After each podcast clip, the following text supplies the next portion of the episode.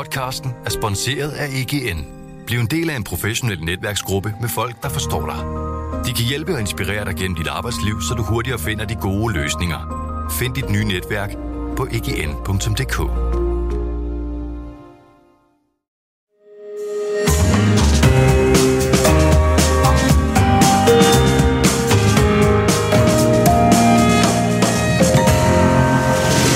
Du lytter til Succeskriteriet, en podcast fra Berlingske.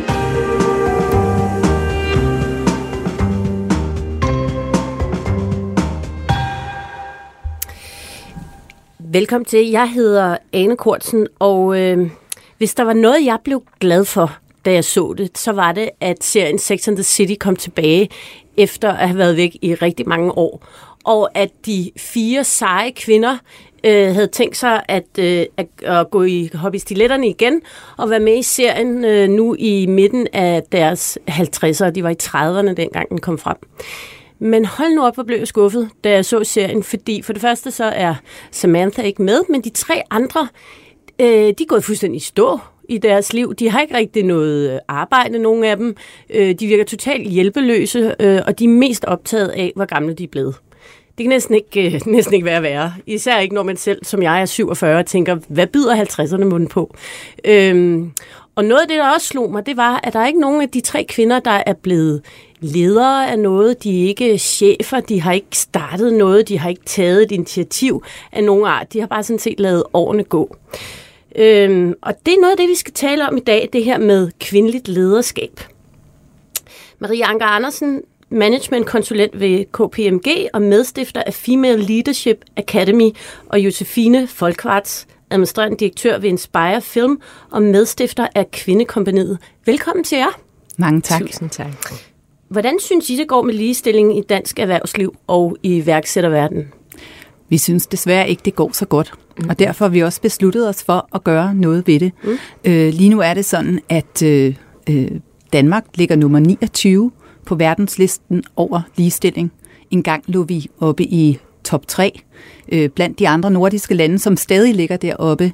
Og det er simpelthen, fordi vi har hvilet på laurbærrene. Vi har ikke gjort nok ved ligestillingen. Vi har været på forkant, og nu er vi på bagkant. Det skal vi tale rigtig meget mere om i det her afsnit af Succeskriteriet, hvor at vi sætter fokus på de nye succeskriterier i dansk erhvervsliv. For en gang der var det den gode idé, høj profit og hurtig vækst, der var en succes i sig selv.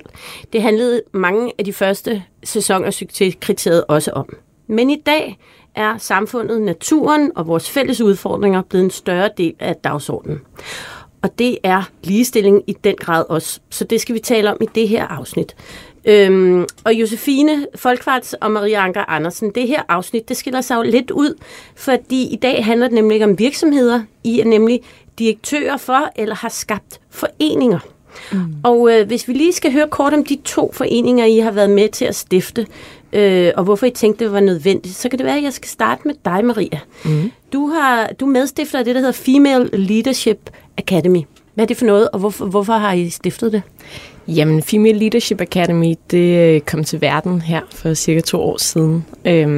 Og det kom egentlig af 2 primære årsager. Det kom sådan lidt fra en refleksion, mig og min medstifter havde den på daværende tidspunkt. Vi ville rigtig gerne finde ud af, om vi kunne lære mere omkring ledelse og karriere. Og samtidig så undrede vi os egentlig over, hvorfor der ikke var nogen udbud på daværende tidspunkt inden for det. Samtidig, hvad mener du med udbud? Der var simpelthen ikke muligheder for at lære omkring ledelse for studerende. Og det undrede os, fordi på daværende tidspunkt havde jeg for eksempel implementeret et globalt ledelsesprogram i min daværende virksomhed, og for en masse ledere, og så egentlig et godt potentiale til at lære de her erfaringer og de her værktøjer endnu før, end når man egentlig er ude i erhvervslivet. Så det kom egentlig af den årsag, og den anden årsag var selvfølgelig også, at vi undrede os over, at når vi kiggede ud på de virksomheder, der var eller er stadigvæk ude i erhvervslivet, så kunne vi egentlig ikke rigtig se særlig mange kvinder på toppen af erhvervslivet.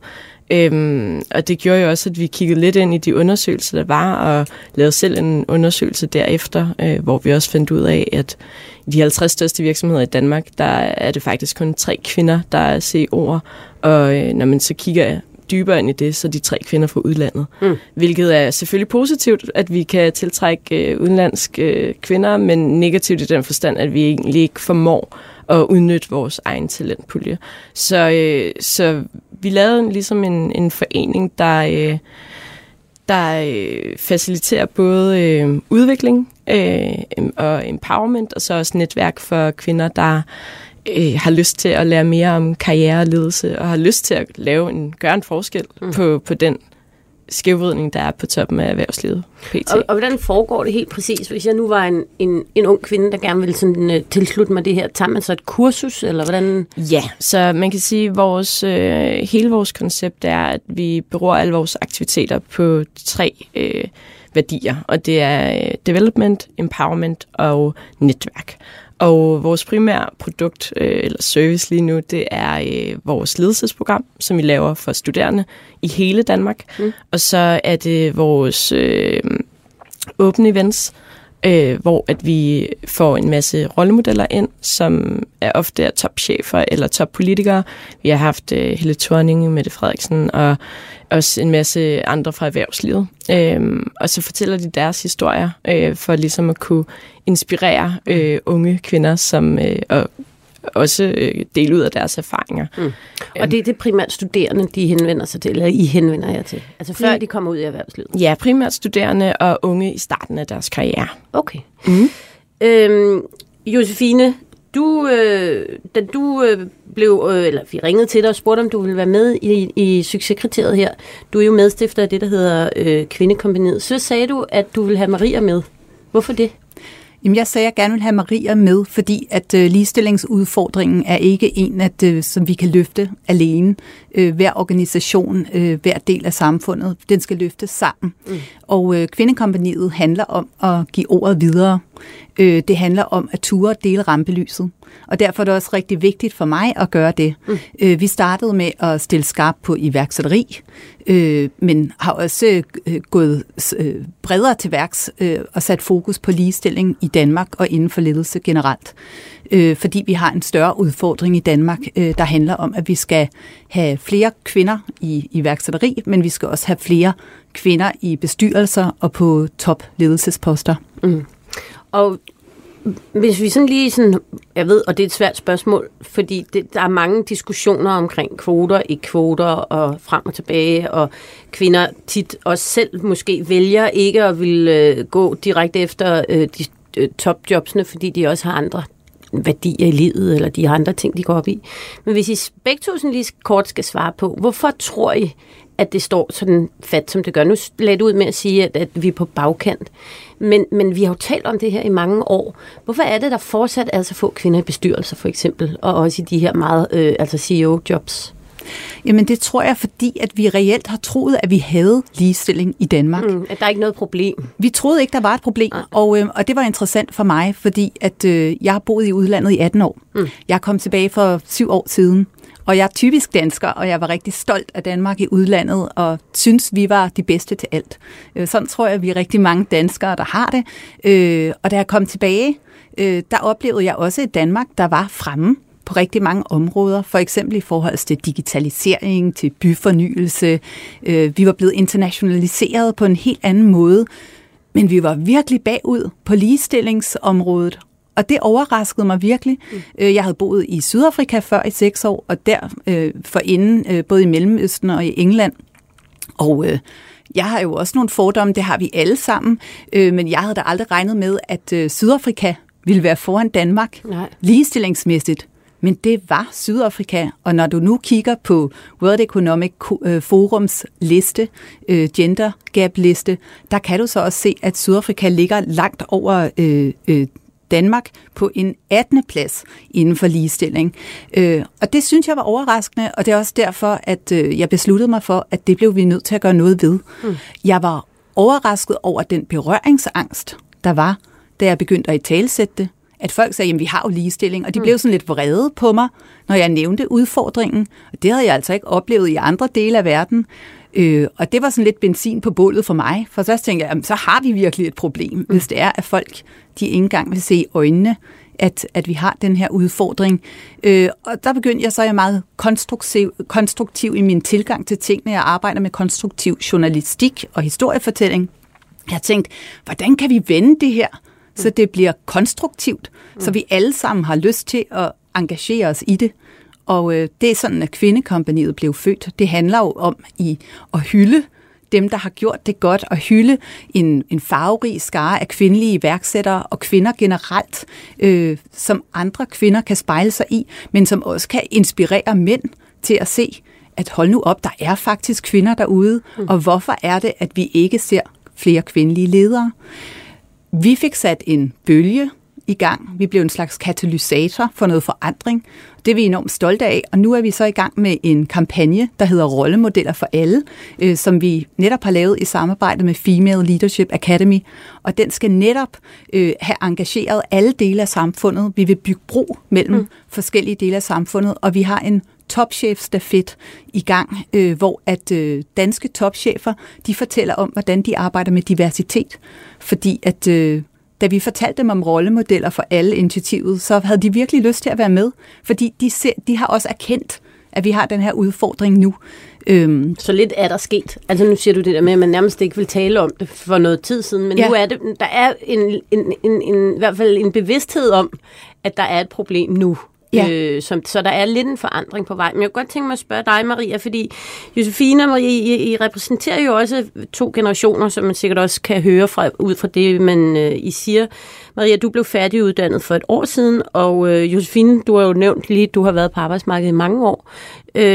Og Maria, som ung og som sådan nyuddannet, mærker du også til det her med, at det ikke er rigtig noget, man vil tale om, eller det er ikke noget, man vil anerkende? Jeg tænker også på uddannelsen. Altså, du er kandidat i erhvervsøkonomi og psykologi for CBS. Tal lige om det på skolen, og er det noget, jeres generation er mere bevidst om end Josefine og min generation? Altså jeg tror helt sikkert, at der er en forskel på tværs af generationer. Især fordi, at vi unge, vi er vokset op med at altså med den grønne omstilling, med diversitet, med at være inkluderende. Purpose er noget, der er sindssygt vigtigt for os. Vores arbejde er meningsfuldt på flere parametre. Og af samme årsag er det jo også noget, som vi prioriterer højt, når vi selv vælger virksomheder og skal ud og søge jobs. Og man kan sige, det er også det, der gør, at det bliver super relevant, eller en af faktorerne til, at det også er super relevant for virksomheder at tage i højere grad til stilling til diversitet og inklusion. Fordi at, for det kræver I. Men, ja, det kræver vi, og vi selekterer de virksomheder fra, som simpelthen ikke tager stilling til det. Så man bliver simpelthen nødt til at tage det her seriøst for at skabe en attraktiv arbejdsplads, og også for at skabe højere engagement, bedre trivsel, mere kreativitet, mere innovation og selvfølgelig også bedre økonomisk performance. Ja, og det kan også være, at det er det, der hænger sammen med, at der er mange af de store virksomheder, der begynder at se på den her dagsorden, eller man skal sige, for de er også klar over, at hvis de ligesom skal have den succes, de går efter, så tiltrække de rigtige unge kvinder blandt andet, men også unge mænd, så skal man på en eller anden måde til det her alvorligt og gøre noget ved det, eller være bevidst om det, ikke? Ja. Altså jeg tror sådan lige for at cirkulere tilbage til, at du nævnte, at jeg havde læst erhvervsøkonomi og psykologi. Altså noget af det første, vi lærer på studiet, er nærmest, hvordan man skaber high-performing teams. Og der er diversitet, altså en af key-elementerne. Så det, jeg må indrømme, for mig var det meget overraskende, da jeg kom ud på arbejdsmarkedet, at det her, det ikke blev taget seriøst. Ja, det kan jeg godt forstå. Det er mærkeligt, når det er noget af det første, I lærer. Josefine, du nævnte, du har været i udlandet i mange år, det er også rigtigt. Du har skrevet for The Guardian, du har været freelance producer, journalist ved BBC World, Debate, CNN, du har været seniorproducer ved Al Jazeera, og så har du også dit eget produktionsselskab. Inspire Film. Så du har jo også en meget sådan et stærkt formidlingsgen. Og som en del af den her kampagne, som du nævnte, Rollemodeller for Alle, der lagde du en video op på LinkedIn. Hvad var det, den gik ud på? Jamen, den her video, den skulle på konstruktiv manér synliggøre den udfordring, vi har. Og den kommer egentlig ud af en oplevelse, jeg havde her i Danmark for et par år siden, da vi gik ind i coronaen. Der tænkte jeg, nu har jeg mine måneder for mig selv derhjemme. Jeg har ikke et kontor, jeg skal ind på. Jeg vil i gang med at læse avisen igen, sådan i papirformat. Ja. Så jeg blev abonnent på Børsen, og jeg har en datter på 7 år, som elsker at tømme postkassen. Og Anna Sofia hedder hun. Hun fik lov til at hente aviserne hver morgen. Men når vi sammen kiggede på aviserne og åbnede aviserne, viste det sig, at der stort set ingen kvinder var for hende at spejle sig i. Og den første avis, jeg fik ind ad døren, der måtte jeg over på side 16, før jeg så skyggen af en kvinde. Det var Christine Lagarde bagfra. Og jeg tænkte, gud, nej, det var godt nok interessant. Det havde jeg aldrig tænkt på, fordi normalt så læser vi jo online. Og jeg kaldte på min mand, og jeg sagde simpelthen, hør engang, han ved jo, at jeg beskæftiger mig med ligestilling, blandt andet. Og jeg sagde, kan du se noget? Og han bladrede den igennem og sagde, nej, hvad taler du om? Så der er ingen kvinder. Efter side 16 skulle man helt hen i navnenyt på side 34 for at finde den næste frasen. Og taler du om fotografier af kvinder eller omtaler af kvinder? Jamen, der taler jeg billeder af kvinder, ja, og så også kvindelige hovedpersoner. Ja. Og han blev så overrasket, da jeg gjorde ham opmærksom på det, at han ikke havde set det. Ja. Altså, han havde været helt blind i forhold til det her. Og så fik vi lidt en øvelse derhjemme, der hed, at vi skulle hente Børsen ude fra postkassen, og skulle vi kigge den igennem sammen. Og det blev jo så til 2 stakke aviser, og det viste sig den ene stak, og det var de aviser, der havde kvinder inden side 10, den var meget, meget lille, og den anden stak, der havde kvinder efter side 10, hvilket ofte var efter side 30, den var enormt høj. Det synliggjorde den udfordring, vi har, at der er meget få kvinder for Anna Sofia og andre piger, unge kvinder at spejle sig i.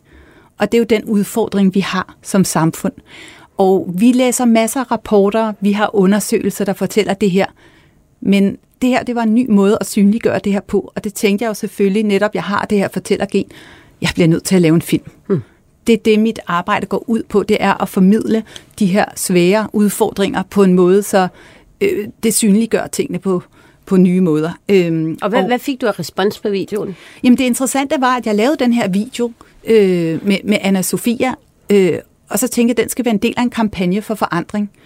Vi skal synliggøre gennem filmen, og så skal vi også byde ind med løsninger, fordi at der er ingen grund til at gøre folk deprimerede over udfordringen, uden også at byde ind med nogle løsninger. Løsningerne er så, at vi får topchefer involveret, at de fortæller om, hvordan de arbejder med diversitet, hvad fungerer ikke, så både op- og nedture, men også, at vi laver en database over kvindelige rollemodeller, sådan at medierne, sådan at toplederne og sådan, at bestyrelserne kan finde frem til kvinder, de kan tage fat i, ja, altså så vi kan få flere. Så en meget systematisk måde at møde udfordringen på.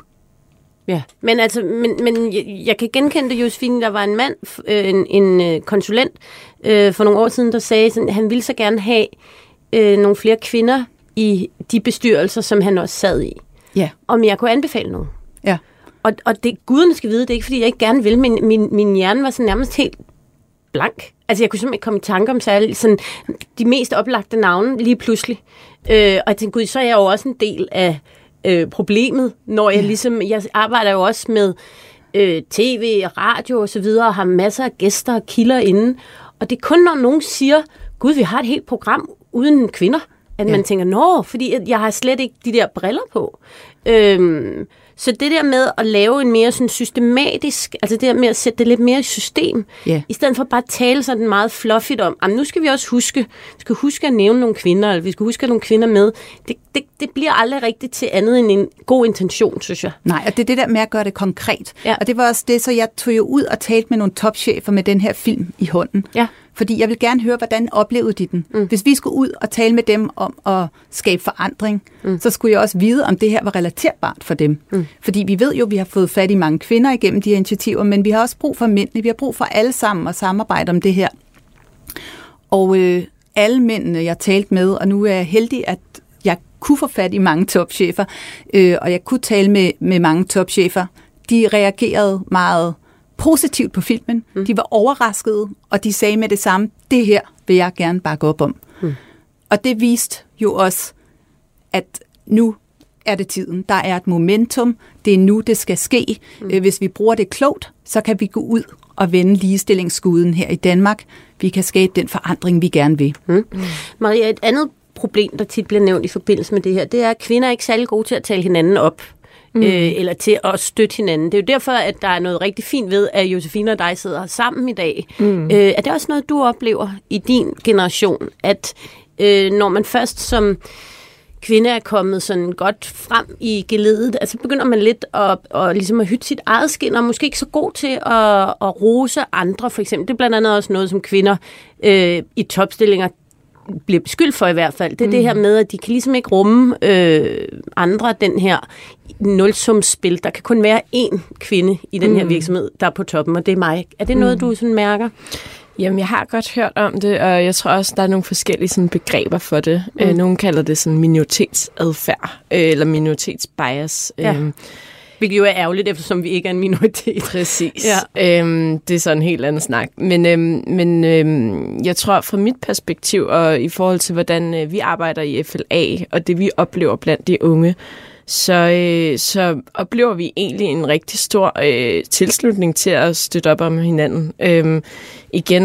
Det er en af vores kerneværdier i FLA, at vi ligesom empower hinanden.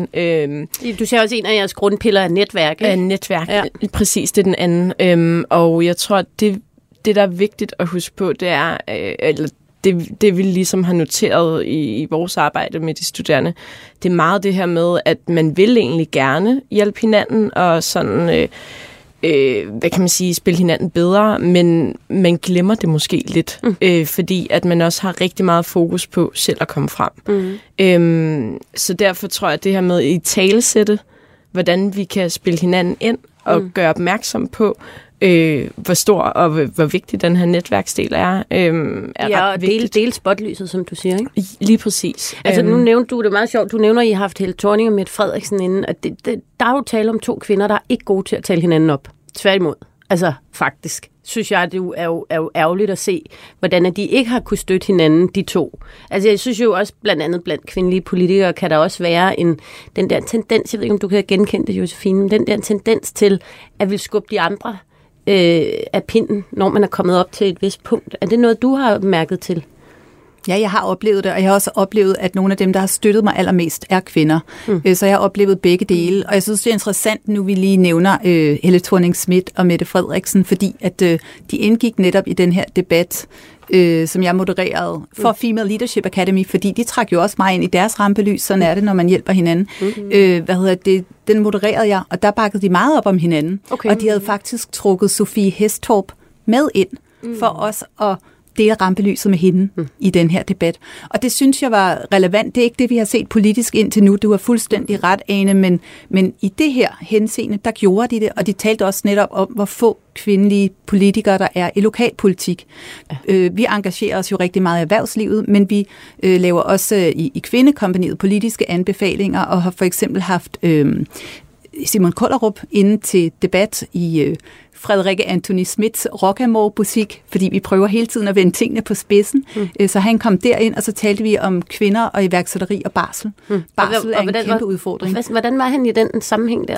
Erhvervsministeren. Han var rigtig skøn. Ja. Han var rigtig god. Han vil rigtig gerne iværksætteri. Han vil rigtig gerne ligestilling. Mm. Jeg tror også, han er yngre, så han ser potentialet, der tabes, når vi ikke har ligestilling. Han vil gerne bakke op om, at vi gør noget strukturelt.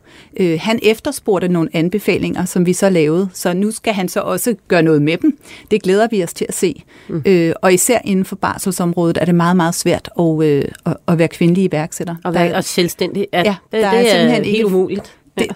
Du har fuldstændig ret. Det er faktisk umuligt. Ja. Og det betyder jo allerede fra start, at kvindelige iværksættere skal ud på en lang svær rejse, når de starter virksomhed end mændene. Og det er nok også så en af grundene til, at vi har så få kvindelige iværksættere herhjemme igen. Hvis vi endnu skal give et råd, eller flere råd, til virksomheder og iværksættere, der gerne vil gå sådan aktivt ind i kampen for mere diversitet og ligestilling, hvordan skal man så gribe det an? Altså, vi har jo faktisk interviewet rigtig mange topchefer efterhånden, og de har budt ind med nogle rigtig gode råd, som vi har skrevet ned. Der er mange. Vi har skrevet 6 af dem ned, og dem vil vi egentlig rigtig gerne dele, fordi at, det kan i hvert fald hjælpe samfundet og virksomhederne på vej, hvis de skal være med til at skabe ligestilling. Og det første, tror jeg lige Maria vil nævne. I deler, ja, vi deler de 6 råd, men ja, det er meget, ja. Det er meget lige her. Det er meget demokratisk. Der er ligestilling hele vejen igennem. Det er så godt. Det første råd, det er faktisk meget inspireret fra Andrea Rukaszewski, som er CEO af Net Company.